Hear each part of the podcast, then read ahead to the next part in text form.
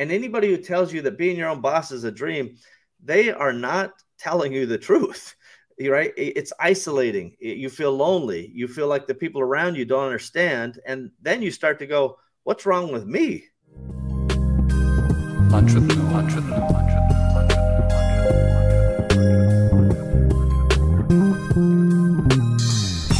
Hey everyone, it's Norm Farrar, aka the Beard Guy here, and welcome to another Lunch with Norm, the e-commerce and Amazon FBA podcast. I've got a great episode for you today.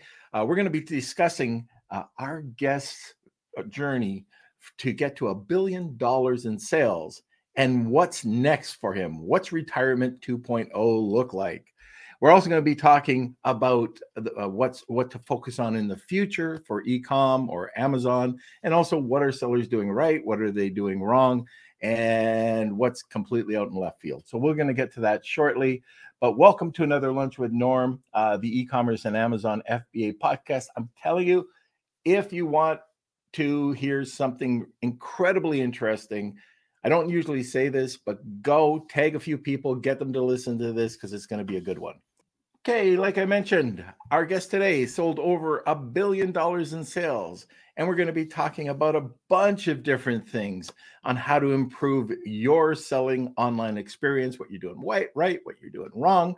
But our guest is a lifetime entrepreneur. He founded, per, he, he founded, purchased, built, and sold numerous companies over his past three decades along the way, his companies have been publicly recognized, and he's had three consecutive years on Inc. 500, as well as a number of other company accolades.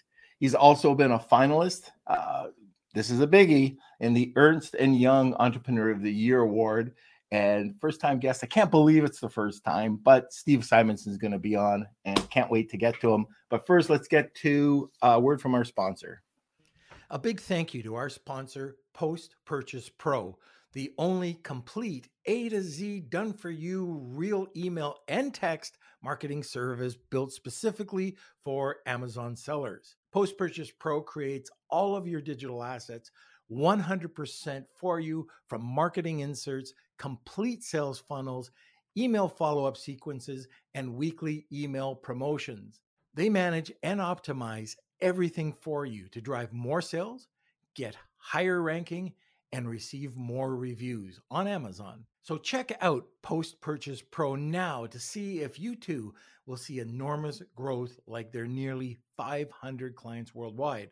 That's Post Purchase Pro at postpurchasepro.com slash lunch. And welcome, Mr. Simonson. Well, hello. How about hello. that? Yeah, you you you took the the cue, you did the line, and here I am. It's like magic. Just like that. Now, you know, I, I have all these post-it notes all around me that says, remember to say it's all you know, it's I'm 60 now. So that's good. Listen, I love it. I'm watching the show. I'm interested to hear what's uh, happening today. So that's good stuff. Yeah, I don't know. I, I just get you know, it's in my ear what Kelsey's saying. Ask Steve this question. Perfect. Yeah. I, well, I got to get me a Kelsey. Yeah. Oh, sure. He's for sale. He's for okay, sale. Good. But yeah. Uh you're awesome. I got to tell you that. Uh, I've known you for years, and um, our story is actually. I think I've told our story more times than anything else about any other person.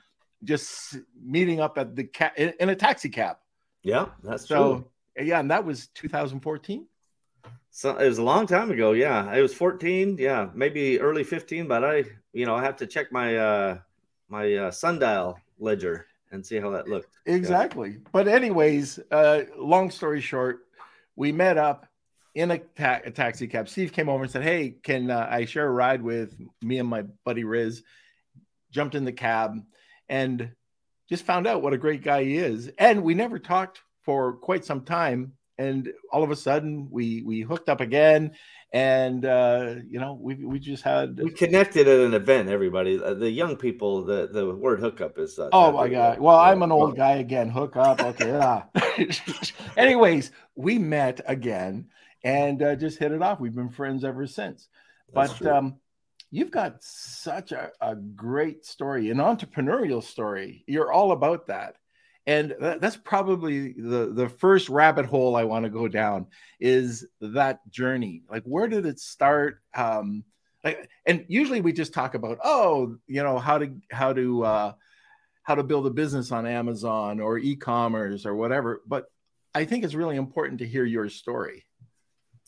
Yeah, well, um, I'll let you guys determine the importance. But my first business was when I was still 18. Uh, I just dropped out of college. Uh, I was um, basically drafted to work for these guys who had a, a, carpet cleaning company. And one of the partners and I, we bought a janitorial company. Um, and I felt qualified because I was working as a janitor in college and uh, hated it and dropped out of college. But then, you know, within six months, I had my own janitorial company.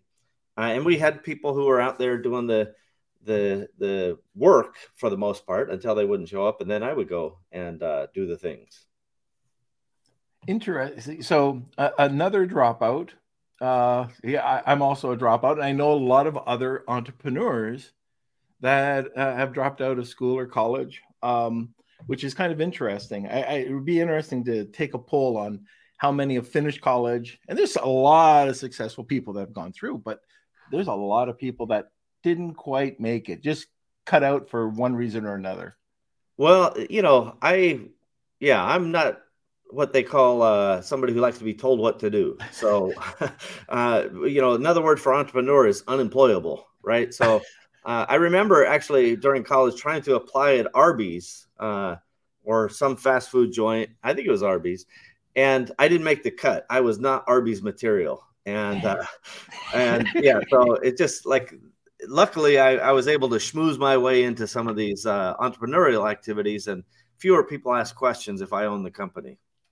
Right, exactly. So you went, you started your own your own business, and then what ended up happening? You've got you've been involved with so many different things. Yeah, it's kind of like uh, you know, I we bought in that company, and then you know, successive companies. I just kept buying in and doubling down, doubling down, and so we had a, a big period of kind of I would call it service industry related stuff, and we had both you know incredible victories and extraordinary defeats uh, along that way.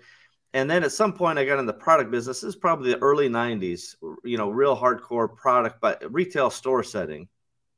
And and so by 92 ish i was kind of settled down where we had service but we also had product and uh and that was you know that was kind of fine for several years i was okay it was working hard it was um deemed successful by the outside. You know, we were a top uh, performing store in the in the franchise group. I happened to buy a franchise just to kind of make the marketing easier.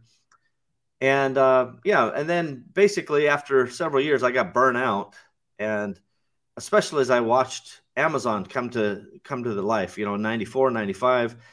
Uh, and I just said, you know, I've kind of figured out what to sell. By 96, I was, I was, um, yeah, not loving life uh, mm.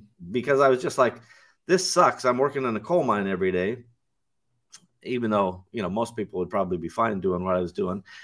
And um, finally, in '98, I just said I'm throwing some stuff online from my retail store, area rugs, tiles, flooring, things like that, and just see what happens. And and luckily, we made a sale, and we went on to make more sales after that.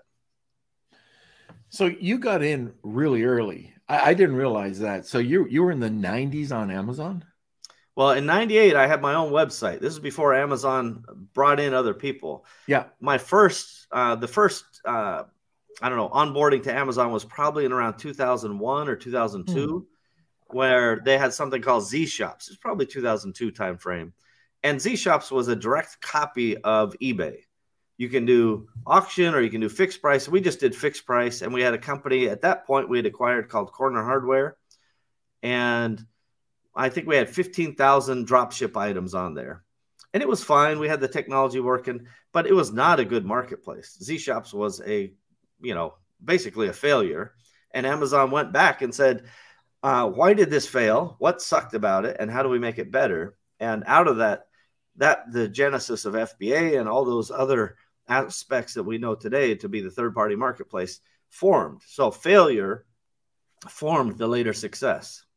And and that's really interesting because uh, for any entrepreneur, there's always a shift in a business model. Like I talked to you about my own company where like last year there was a major shift and you could sit down and say okay i'm i'm done with with this business or you can come up and revise that business model and what you talked about with amazon amazon might not be here if they never sat down and came up with a better a better model yeah yeah it's hard to speculate as to their future if they didn't mm-hmm. fix it but the point is like the expectation you're going to get it right the first time out is naive at at best and idiotic at norm right? Is it's like this is this is something that we should all get on board with. Like failure is just like a, another swing at the bat and the best you know batters if anybody watches baseball you know you're world class you're hall of fame if you hit 3 out of 10 and the expectation entrepreneurs have is oh we're somehow perfect and we got some top seller bestseller we had some early success and now we're somehow walking on water. That's nonsense. Right. And you know, a little humility goes a long way. So I, I love I, I when I hire people if if they ever get through to an interview to me, not everybody needs to talk to me, but if they do, I tell them right off the bat, please come and make mistakes for us. And they're they're surprised. They're like, is this some sort of trick? And I'm like, no, believe me, I want you to make mistakes because that means you're making decisions and you're iterating and you're getting better. I don't want you to make the same mistake again and again. That's sloppiness. Yep. But I want you to work fast and, and go, go, go. And we, we're not upset about mistakes that are kind of first time learning. That's just, you know, that's like paying tuition at Oxford or, or Harvard for a semester. We, we learned, we lost, now we're better, and we have, you know, intellectual equity as a result.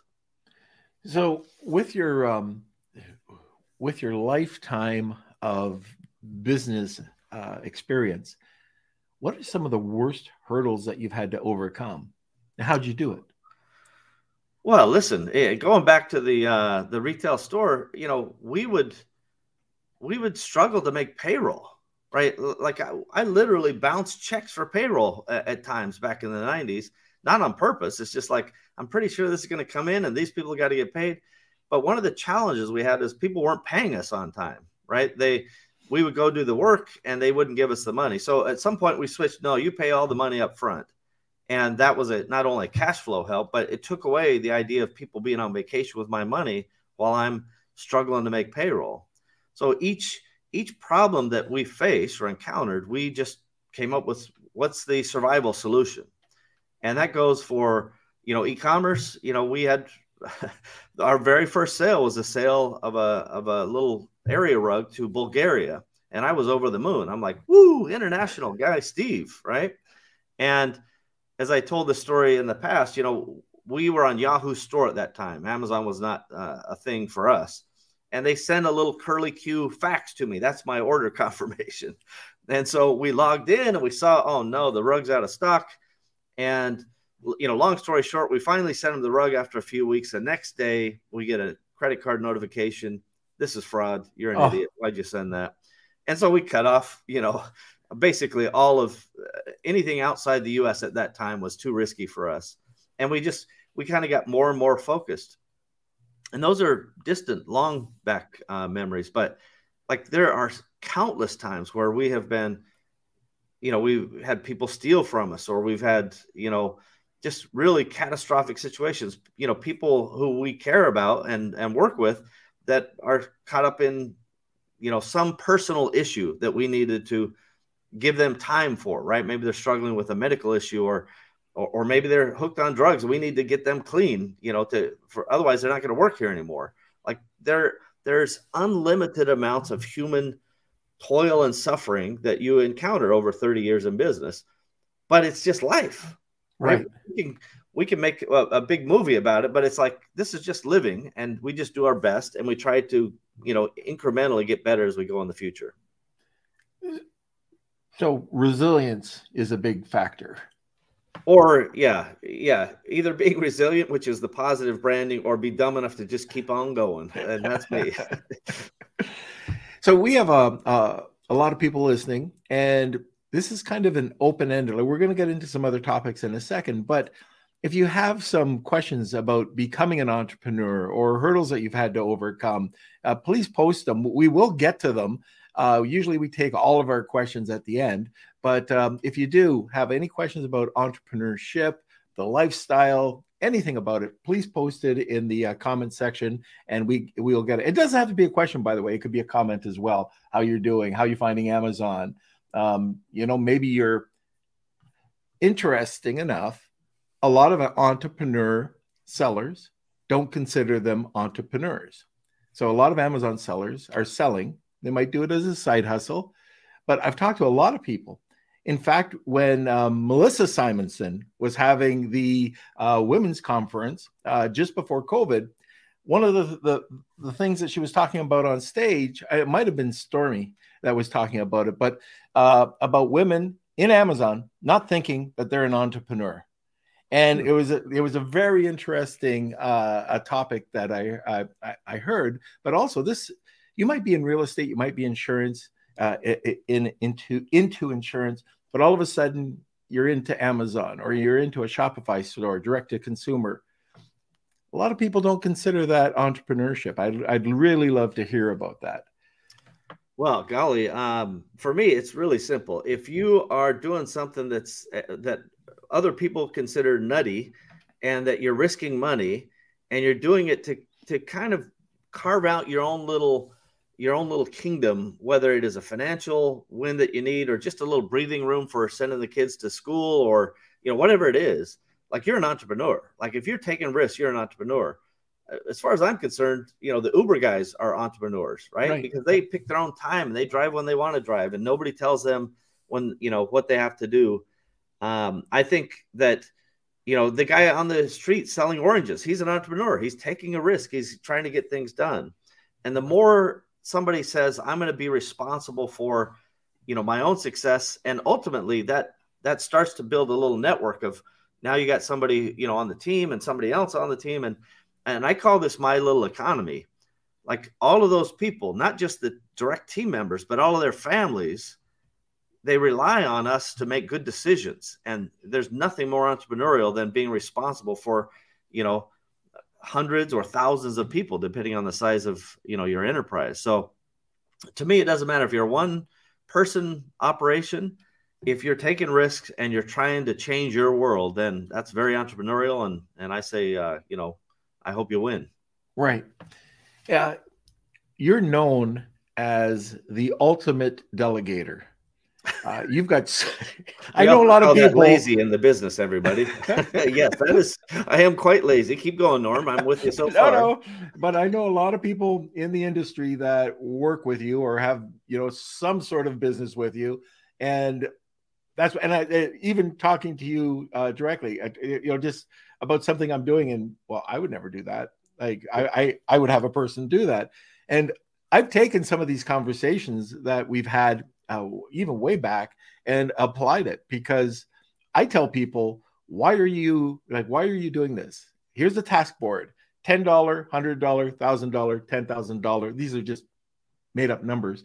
But if you're doing the $10 an hour job or 100 or 1000 why are you not letting somebody else do that? You're you should be concentrating on growing the business. And I don't know, like we we've had lots of conversations, and you've also presented this quite a bit how did you or how do you even move forward with something like this? How, how do how does somebody get started doing what you're doing? And that's delegating. You get on uh, you really talk right? Everybody else does the work. Yeah yeah that's right. I do nothing. In fact if i walk out of a meeting and something is on my plate to do i have failed. Like it doesn't matter if it's a zoom meeting or physical meeting. Like i am a decision making machine I am the tiebreaker for you know if there are um, team members that that can't quite get along. There are you know there's any number of scenarios where I have some value to add, although uh, I would argue limited scenarios, but that's by design. And the the first thing I would tell you is you know, in the 90s when I was in the coal mine and hating life, I read the E Myth and now ah. E Myth Revisited, right? Yeah.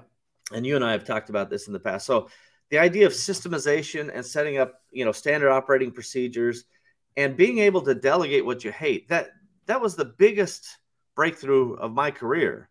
I thought as an entrepreneur, I have to do everything or I have to be prepared to do the stuff I hated because that's what gutting it out is. That's what um, discipline is, right? And instead of me trying to seek uh, easier life or you know better experience, I, I should just suck it up and uh, and deal with it. And I, I, don't know if anybody's familiar with the old uh, Greek mythology, like Sisyphus carried the rock up the hill. Like I always had a bunch of rocks and there are endless number of hills that I was ready to go up. And then I started delegating things, and it's like, a they're happy because they have something to do that they feel uh, they they're good at, and b I don't have to do it. Like the the amount of rock and, and heft that goes away from you, a literal feeling of weight being lifted by having systems and having competent people. And and being able to understand by the way when you have people who have potential it's part of your job is your talent scout as a leader and then your talent developer right? No different than a, a major league you know a coach or a general manager. You have to find talent you got to develop the talent and then you got to put the talent to you know to their best um, use and stuff that i hate to do even today like i hate financials i hate inventory uh, spreadsheets. Uh, like I hate all of that stuff. Now I don't mind. No, I hate it all. Uh, I understand that you have to do scorekeeping, so I'm good at it, and I have you know developed those skills. But the people who love to do it, they're in heaven when they're doing it, and I'm in hell. And it's like let's just keep everybody in their own heaven uh, to the greatest extent we can, and you'll find productivity and you'll find ideation and innovation in your organization becomes its own uh, force, right? You don't have to have all the ideas. In fact, again, when I hire people, I'm like, uh, I don't want robots. I don't want warm bodies. If you don't have a brain, please don't work here. Like, mm. I don't know what to tell you to do all the time. So you better come with your ideas and you better tell us why this th- way we've been doing it the last five years is stupid and we should do it better. And here's why. I want that kind of person. And if you don't have the, um, I don't know, security or humility to admit that other people could do stuff better than you, it's going to be hard for you to be a leader. I'm thrilled anytime somebody does something better than me. So I think if you have never read the E Myth Revisited, or if you're not a believer in systems, there's many systems books, by the way. The Checklist Manifesto, uh, Work the System by Sam Carpenter. Like all of these are uh, formative when it comes to the possibilities when you systematize a company are what allow you to delegate, right? So first strategy, I always say, you got to have know where you're going, where are you're firing that rocket. Then you have systems that help you achieve that at scale. But scale, that's the third uh, S, is that's it's code for team. People run those systems to produce predictable results.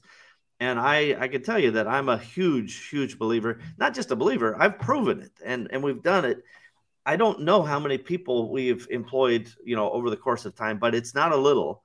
And most of the time, I have no idea what they do or even who they are. Not because I'm aloof or somehow out of the loop. I'm just like, I'm busy. I can't know 500 plus people around the world. Are is there a time when you're gonna ever be able to retire? Like oh, you're in business two feet. Listen, I for the last number of years, especially during the pandemic, 70 plus hour work weeks are the are the norm. Woohoo! See, I'm using norm as many there times as I can. Uh, that is is difficult to sustain, and it's also um, you know something that it's really not what I want to do. I hmm. actually tried to retire in 2012, and it sucked. I did a full disengagement, and I hated it. Um, what I realize now is um, I can do it better. And so recently, uh, I've launched Retirement 2.0. That's right. We're working the bugs out of the system, everybody. I'm cutting my hours to from 70 to 35. I'm exiting all of my product driven businesses and I'm just moving into what I call network effect businesses. Basically, if if one of my companies or enterprises can help somebody else grow, get better, um, you know, whatever it is that improves their business or their uh, potential, that's a network effect potential, and I'm I'm down. And so that's more fulfilling, and that's more what I like. And I've sold, you know, I, I don't even know. We have ne- never done the total precisely, but it's well over a billion dollars. It, it could be approaching two in total turnover. But that doesn't mean Steve's got two billion bucks in the basement, right? It's that has nothing to do with anything. Turnover is turnover, right? And we have partners, and we have shareholders, we have all these things.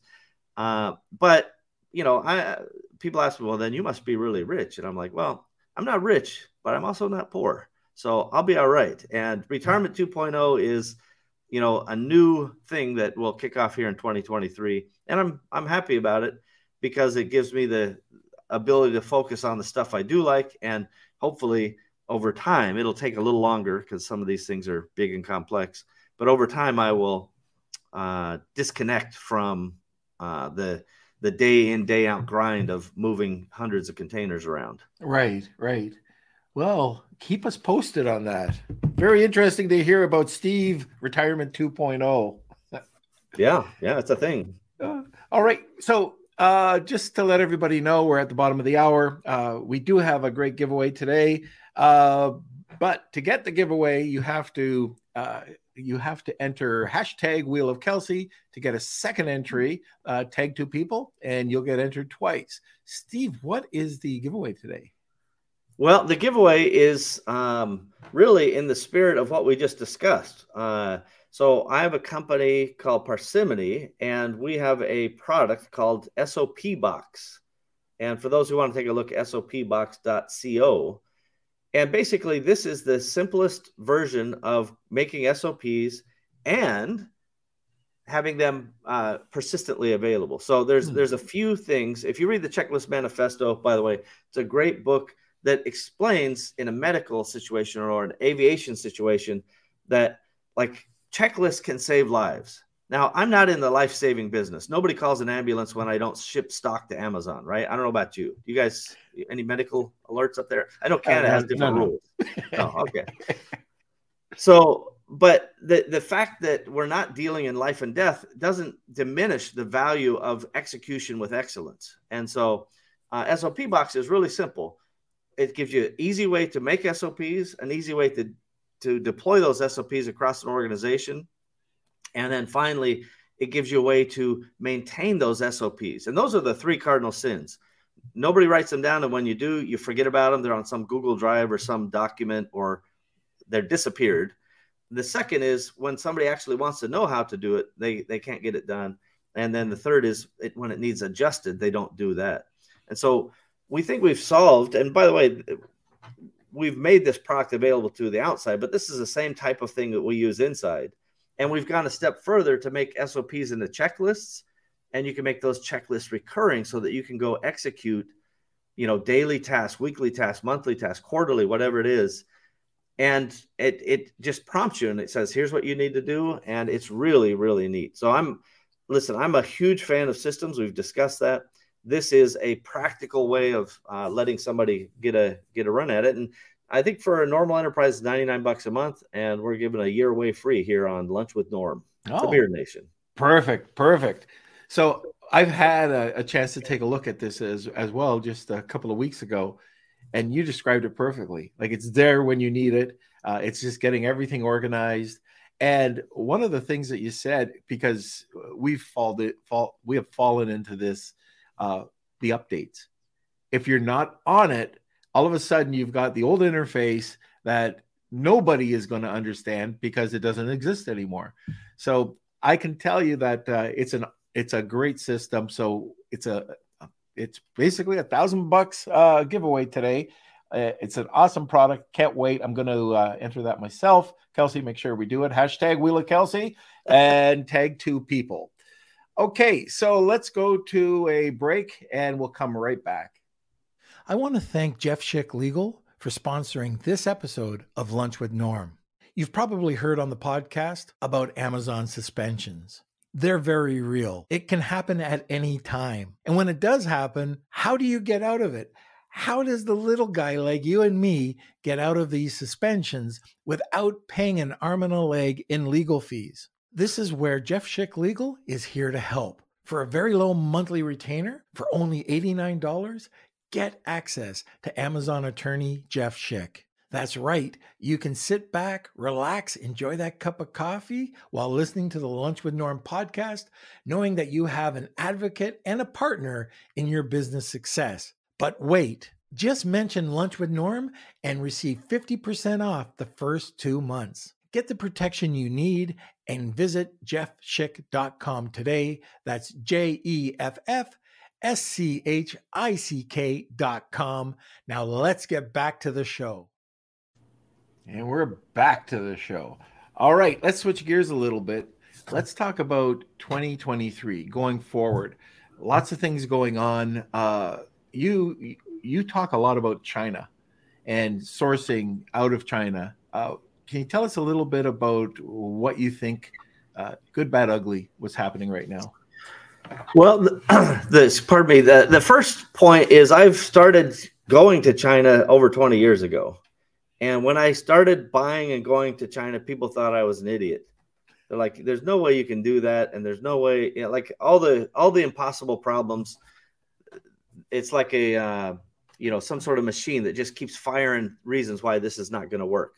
By the way, uh, that's what a lot of the people around entrepreneurs are. They're they're just excuse making machines or uh, problem making machines, right? And they just tell you why this is going to work and why you're dumb to try it. And uh, and even if they don't use that explicit language, they're implying it when they go, "Well, that sounds that sounds a little weird," and they they talk out of the side of their mouth. It's this is a normal thing. So um, now, when I talk about, by the way, that I think China in five years is going to be a real problem, and it's increasingly a problem day by day, people are like, "What do you mean? I don't know what you mean. That seems dumb." And you're you're probably, uh, you know, you finally jumped the shark hole, Steve. And I say, fine.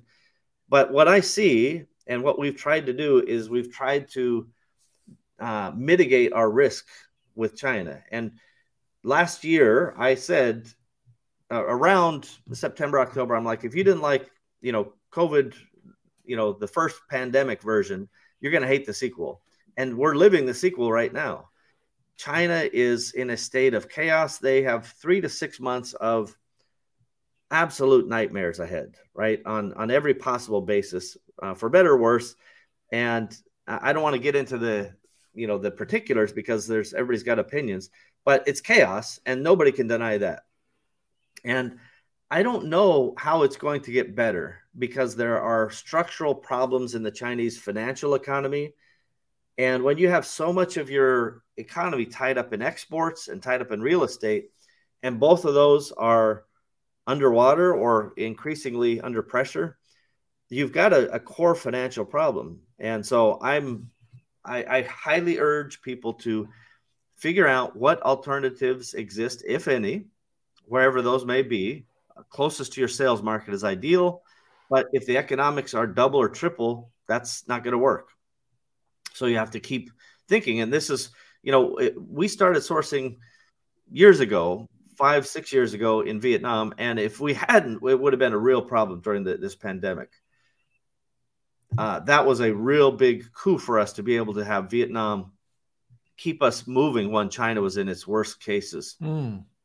Uh, by the way, another uh, brilliant move. We moved like 20 containers a month to Germany. We thought we were geniuses. Price was right execution was perfect. And now Germany is going to have problems with its industrial base and power and all those other things. So now there's the price advantage is disappearing. There's lots of problems there. So this is an unpredictable uh, global market. The you know, starting after World War II, the world globalized and now it's deglobalizing. So you better figure out what that means for your business. The smaller you are, the less chance that it's going to be an immediate problem. But the the higher chance one supplier disappearing with your deposit or your your money and no product that that could wipe you out right? So you have to mitigate your risk and be very thoughtful about i would look at using alibaba uh, terms and things like that because at least they'll protect you you know as a large company from a factory that may disappear with your money. There's other ways to mitigate that risk too but there are more factories in bankruptcy all of the factories we use are at least 50% down. Well, some maybe 30, but on average 50% or greater down. And if your factory is going, hey, uh, we're going to Chinese New Year early this year, right? It sounds like, oh, well, how, how nice for the employees and how, what a nice thing that, but that means they have no orders. Right. That's, that's a terrible message to hear. And that turmoil is not good for us as, as people who just want to place a PO and get the product. Uh, a PO, everyone, is a purchase order, not an email to your supplier, but an actual purchase order. Learn about it today. Very, very good. Now we had a we had something happen the other day, uh, last month, uh, and it was a supplier saying, "Hey, we've received your deposit, thirty percent, but we're not going to manufacture until we receive another thirty percent." Hmm. Well, that well done. Yeah, that's great. Now that they have the 30, they're in a great negotiating position. Now, it's never happened before, but they're saying, oh, prices are going up. It was a bunch of bull. What do you do? And it's not just the one time it's happened. I've heard other people say that they're being held at host at, at ransom to release their products. Now, the first thing that goes through the, my, my mind is if they're going to screw us around, they're not going to release the product. They they could give us another sixty percent or whatever. What would you What would you do in a situation like that? Well, first we would. Uh, it, it's difficult to know what their actual financial condition is. Right. So we would put people in the building to find out. It's like you already paid the thirty percent. That's more than enough for raw materials typically. So it's like I I'll send an inspector in there maybe we share the cost with the factory. It's like, I want to see all the raw materials enough to do our job to prove that they've spent that money. And then I go, what do you need the other 30% for? Break it down. Right. Right.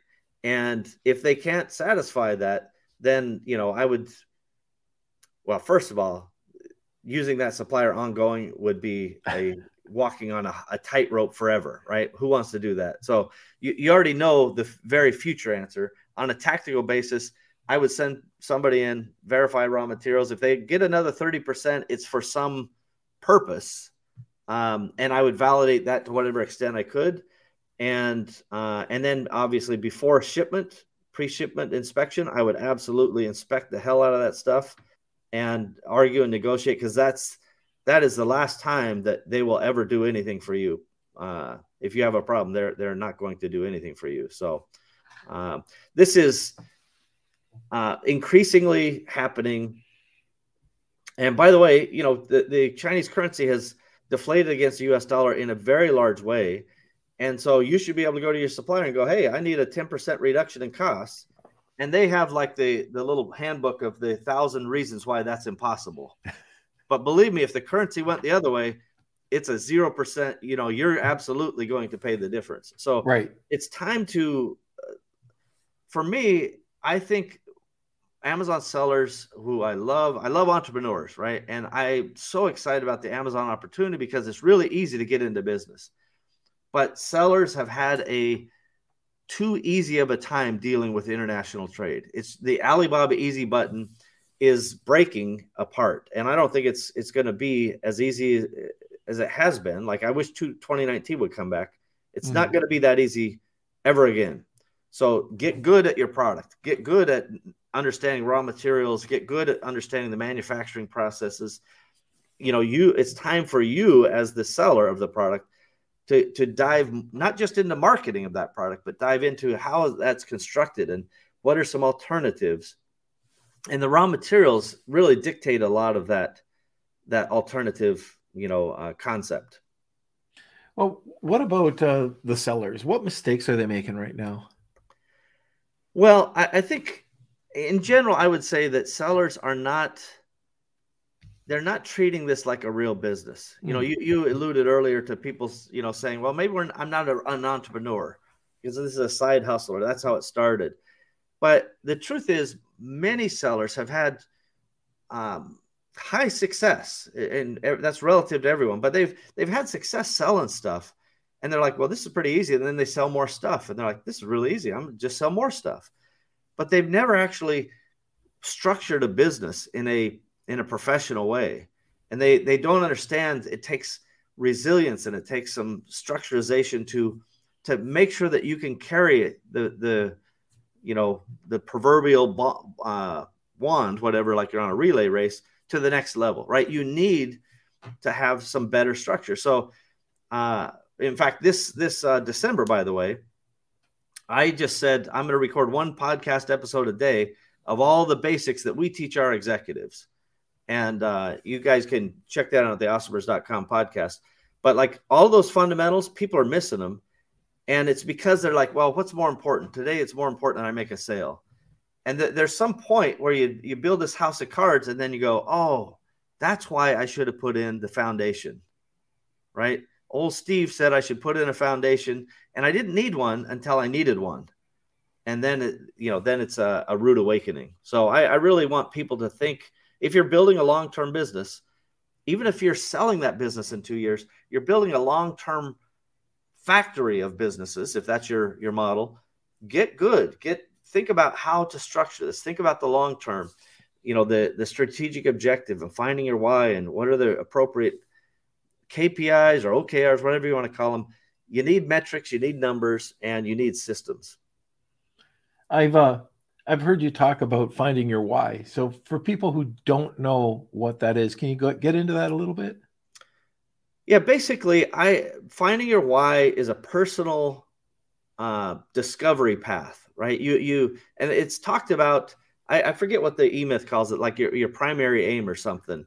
But it's like, what do you want chiseled on your gravestone, right? You're not doing whatever you're doing for money even though we all need money to get around. You're not doing it for accolades, even though we all have a little ego here and there. You're doing you're doing this to serve your life. Your business is a tool to serve your life. We treat our life like a tool to serve the business, which is backwards, right? That's absolutely backwards. And I think the E Myth uh, articulates this well. Many other books talk about this. But finding your why is a process that it took me over a year to do it, and I had a, a, coach mentor type of fella to help me, and I fought him every step of the way. Hmm. I'm like, this is dumb. I don't agree with this. This sounds stupid. Uh, it's a waste of my time. I got to sell stuff. I got to work harder, and that will solve all the problems.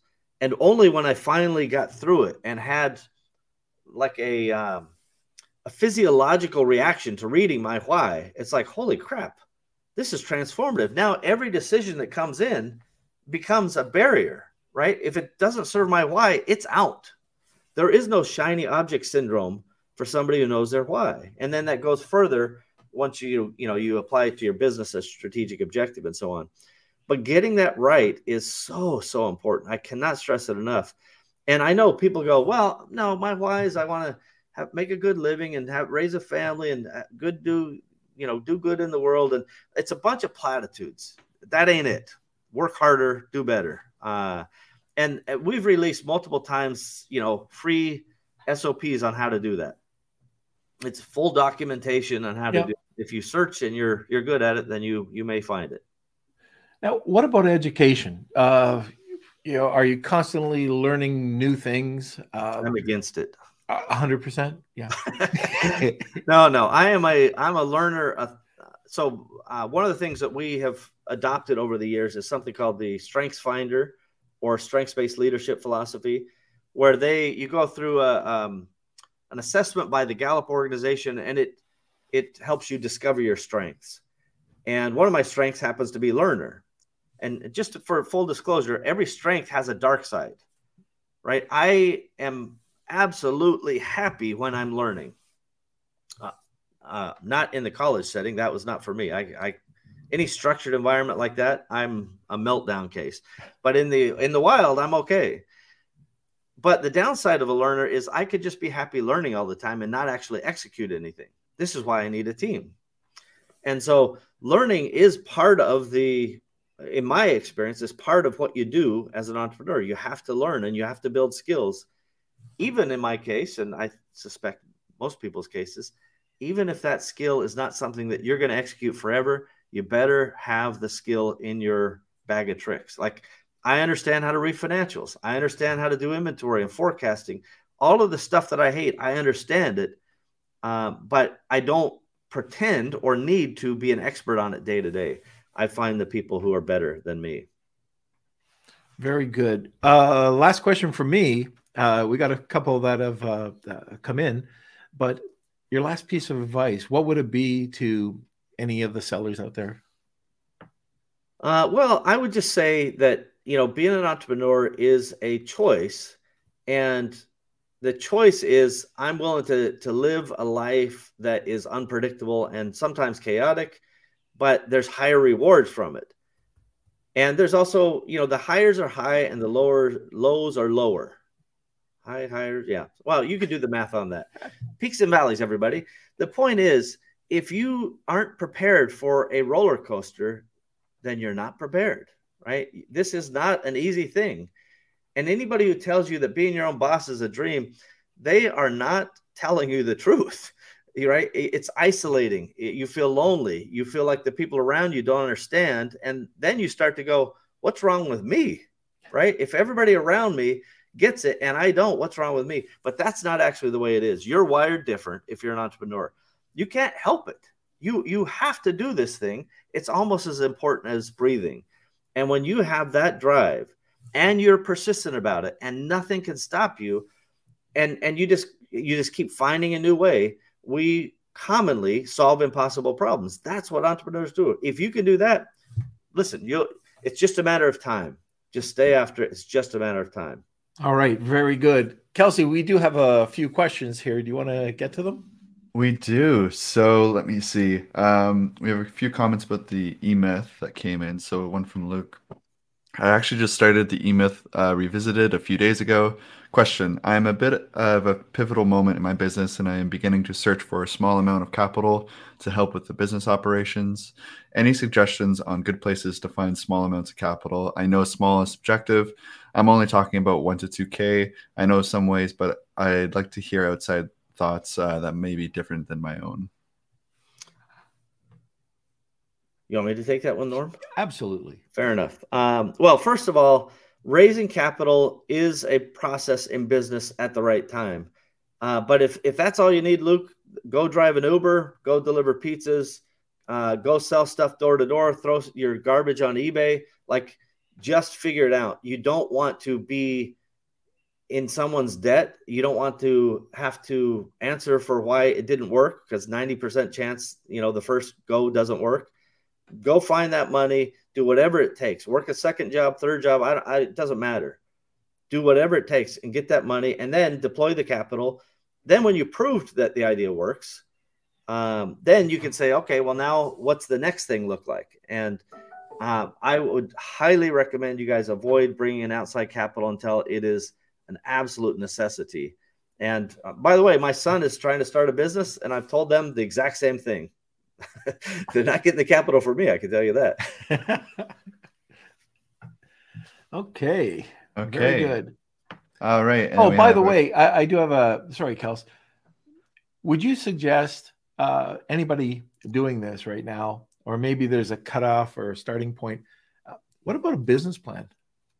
Well, I'm I'm a huge fan of business plans. In fact, I think we recorded a like here's a business model and I think we even shared it. Maybe it's something we did in Empower. Like here's here's a spreadsheet that builds your business model that shows you capital needs. It shows you, you know, units moved, all the basic unit economics that make a business work. Um, I think that's really important. There's lots of business plan software out there.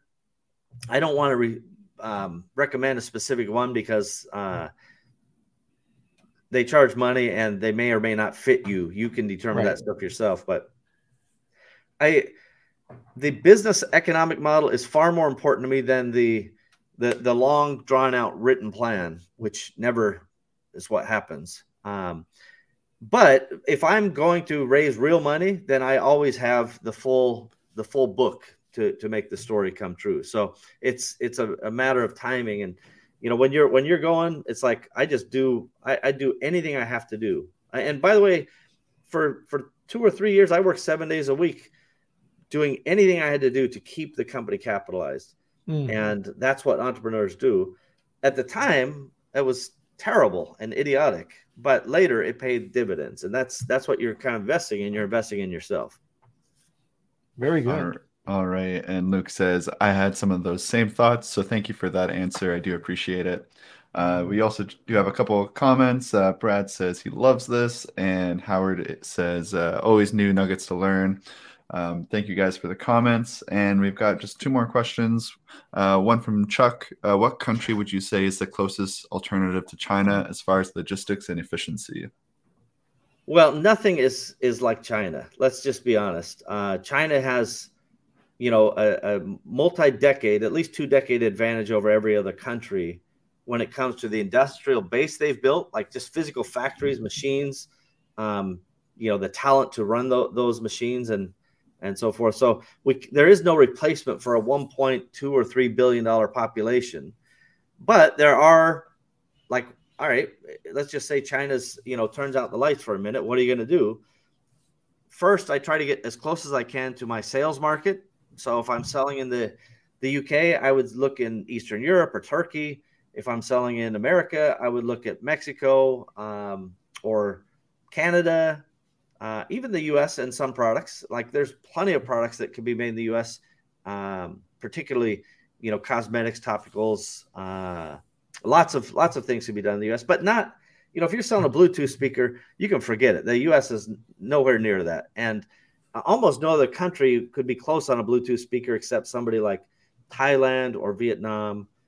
Uh, in the future, India will become hopefully better, but number one right now is is probably Vietnam for Southeast Asia on a broad assortment of products. And if you can't do it in Vietnam, you might be able to do it in Thailand or you know Malaysia or Cambodia. Uh, but the ASEAN region, A S E A N, as it's referred, that broadly can be more of a replacement for China, but mm. it takes more work. And as I described it recently, you know, we used to just have like a sleeping bag, and now we need to build a quilt, right? We just had China's the sleep bag; it can do everything. Now we got to build a quilt and go, oh, I got to do this in Vietnam, and I got to do this in Thailand, and so our life is a little more complex. Which means if you have systems, what's the difference, right? But if you are, you know, spinning plates like a mad person, then that's going to be harder. All right. All right. And our last question, uh, it is a big one. Um, not sure how far we can go with this without any images, but this is about branding. Uh, I don't know if this question about branding and logos is relative to today's podcast, but I'm about to have my packaging designed and I want to hear what Norm and Steve think. Suppose my brand name is Cocoa Beans and I'm selling a coffee canister set. On the canisters, I have design that says Cocoa Beans Coffee Shop, open 24 hours a day with some artwork. The design on the canisters are completely different than my actual brand logo that will go on my packaging. Is this a problem or is it okay? Hmm. I'm uh I'm having a trouble uh, visualizing that. Just let me reread this. And Steve, if you've got any information, go for it. I'm studying here. Um, well, first of all, I, w- I would just start out by saying, like, it doesn't matter. Um, version one is always different than version two and version three and so on. So I've never launched a product, I don't believe, where the version one was the same as the second PO for that order. And so, you know, my core advice is to, you know, figure out where you're starting and then then just go. Seeking perfection, right? They, they say uh, uh, perfect is the enemy of good. Just go, right? Don't look for perfection and then iterate along the way and go, well, that didn't work as well as I'd hoped or I wonder if we make this tweak, will it will improve things? That is a highly valuable way to think of things, incremental and so forth. Uh, but I don't think logos, you know, are the key decision making matrix uh, in Amazon world. Somebody, oh, hey, there's Connie. she wanted to say, but I've got the earphones in, so. Uh... So Merry Christmas. yes, very Merry Christmas to you as well. okay what what i was going to say on this was that um, it, it, what is like what's your brand story what are you where are you where are you going with this um, it's a tougher question. Like i agree with what steve's saying but uh, do you know who your audience is? And i would probably try to build it around that. Um, i'm to be completely honest i still don't quite understand the question but uh, uh, if i was going to make something up that's what I'm going to say. well, I think, you know, just a, a, final note on this, because I think a lot of entrepreneurs get all squinched up when it comes to logos or designs, and they're they it's like you're making your debut to the world. That's how it feels. But the world doesn't actually care, right? Nobody cares about what our product is. So we we just have to make good decisions and then iterate frequently.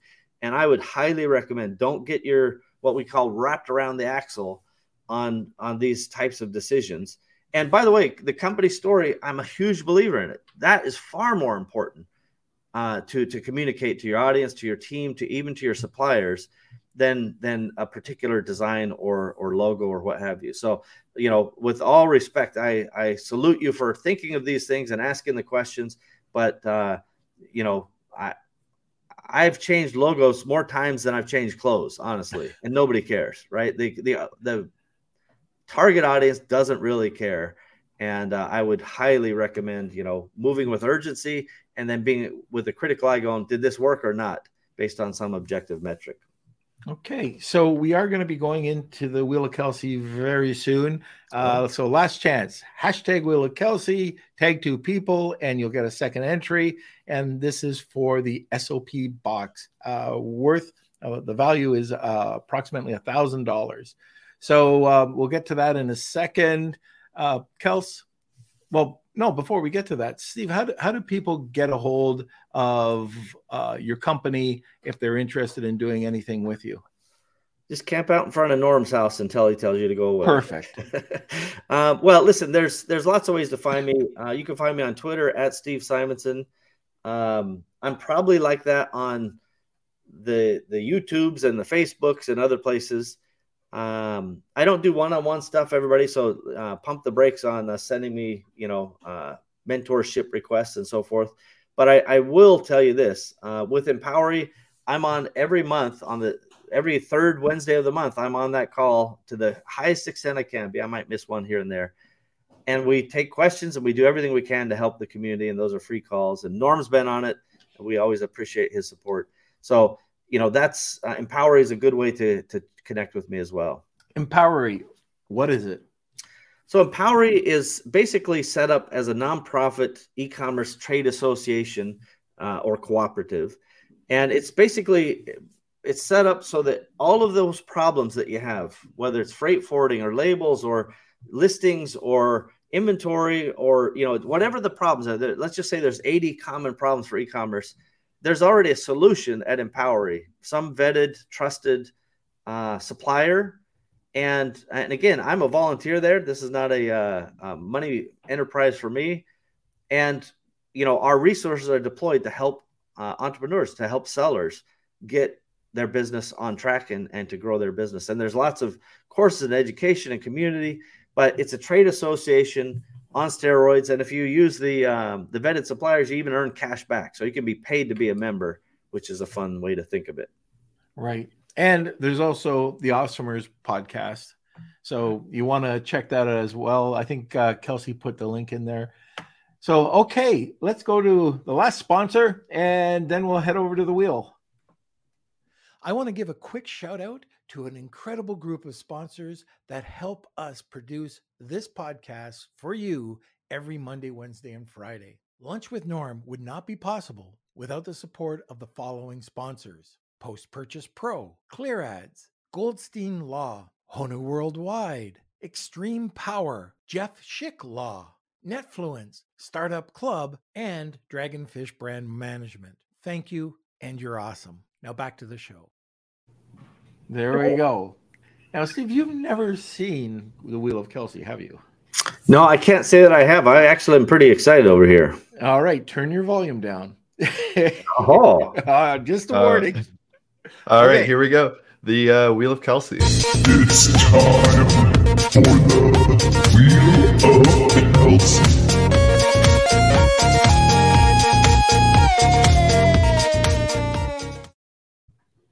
All right. Thank you, everyone, for entering today's Wheel of Kelsey. Uh, we do this every single podcast. So if you miss out today, make sure you come back for the next time and uh, we'll enter you again. So I'm going to shuffle these up, give us a spin. And if you are the winner, please email me, k at lunchwithnorm.com, and we'll get you your answer. And it looks like it's Chuck. Oh, Just very good. It was tight. It was tight. That was really razor's edge. Luke, right. man, you must feel like you got the shaft there, huh? He won last time. Oh, well, good. good. All right. Well, congrats, Chuck. Steve, it's over. You made it. Yeah. Hey, I'm, uh, you know, hopefully uh, people uh, find some value in there somewhere, but uh, I'm always, uh, you know, I love entrepreneurs. I'm a huge fan of you guys and uh, appreciate what you do for the community. Oh, well, thank you so much. So, thank you, Steve. We will be talking to you in a bit.